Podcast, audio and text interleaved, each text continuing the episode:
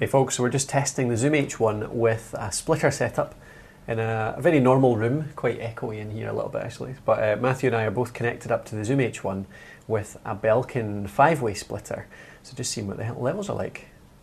Yeah, I really like the the ATR 3350s. Use them for my own podcast, so I'm always interested to hear how they sound with different recorders because I use the Zoom H5, which works very well. So just quite interested to see how it sounds with the H1, which is a, a, fair bit cheaper. Indeed, yeah. I mean, this is this is the one we recommend as the basic starter interview kit. So you've got the H1 connected up to the five-way splitter, and then two lavalier mics coming out of that.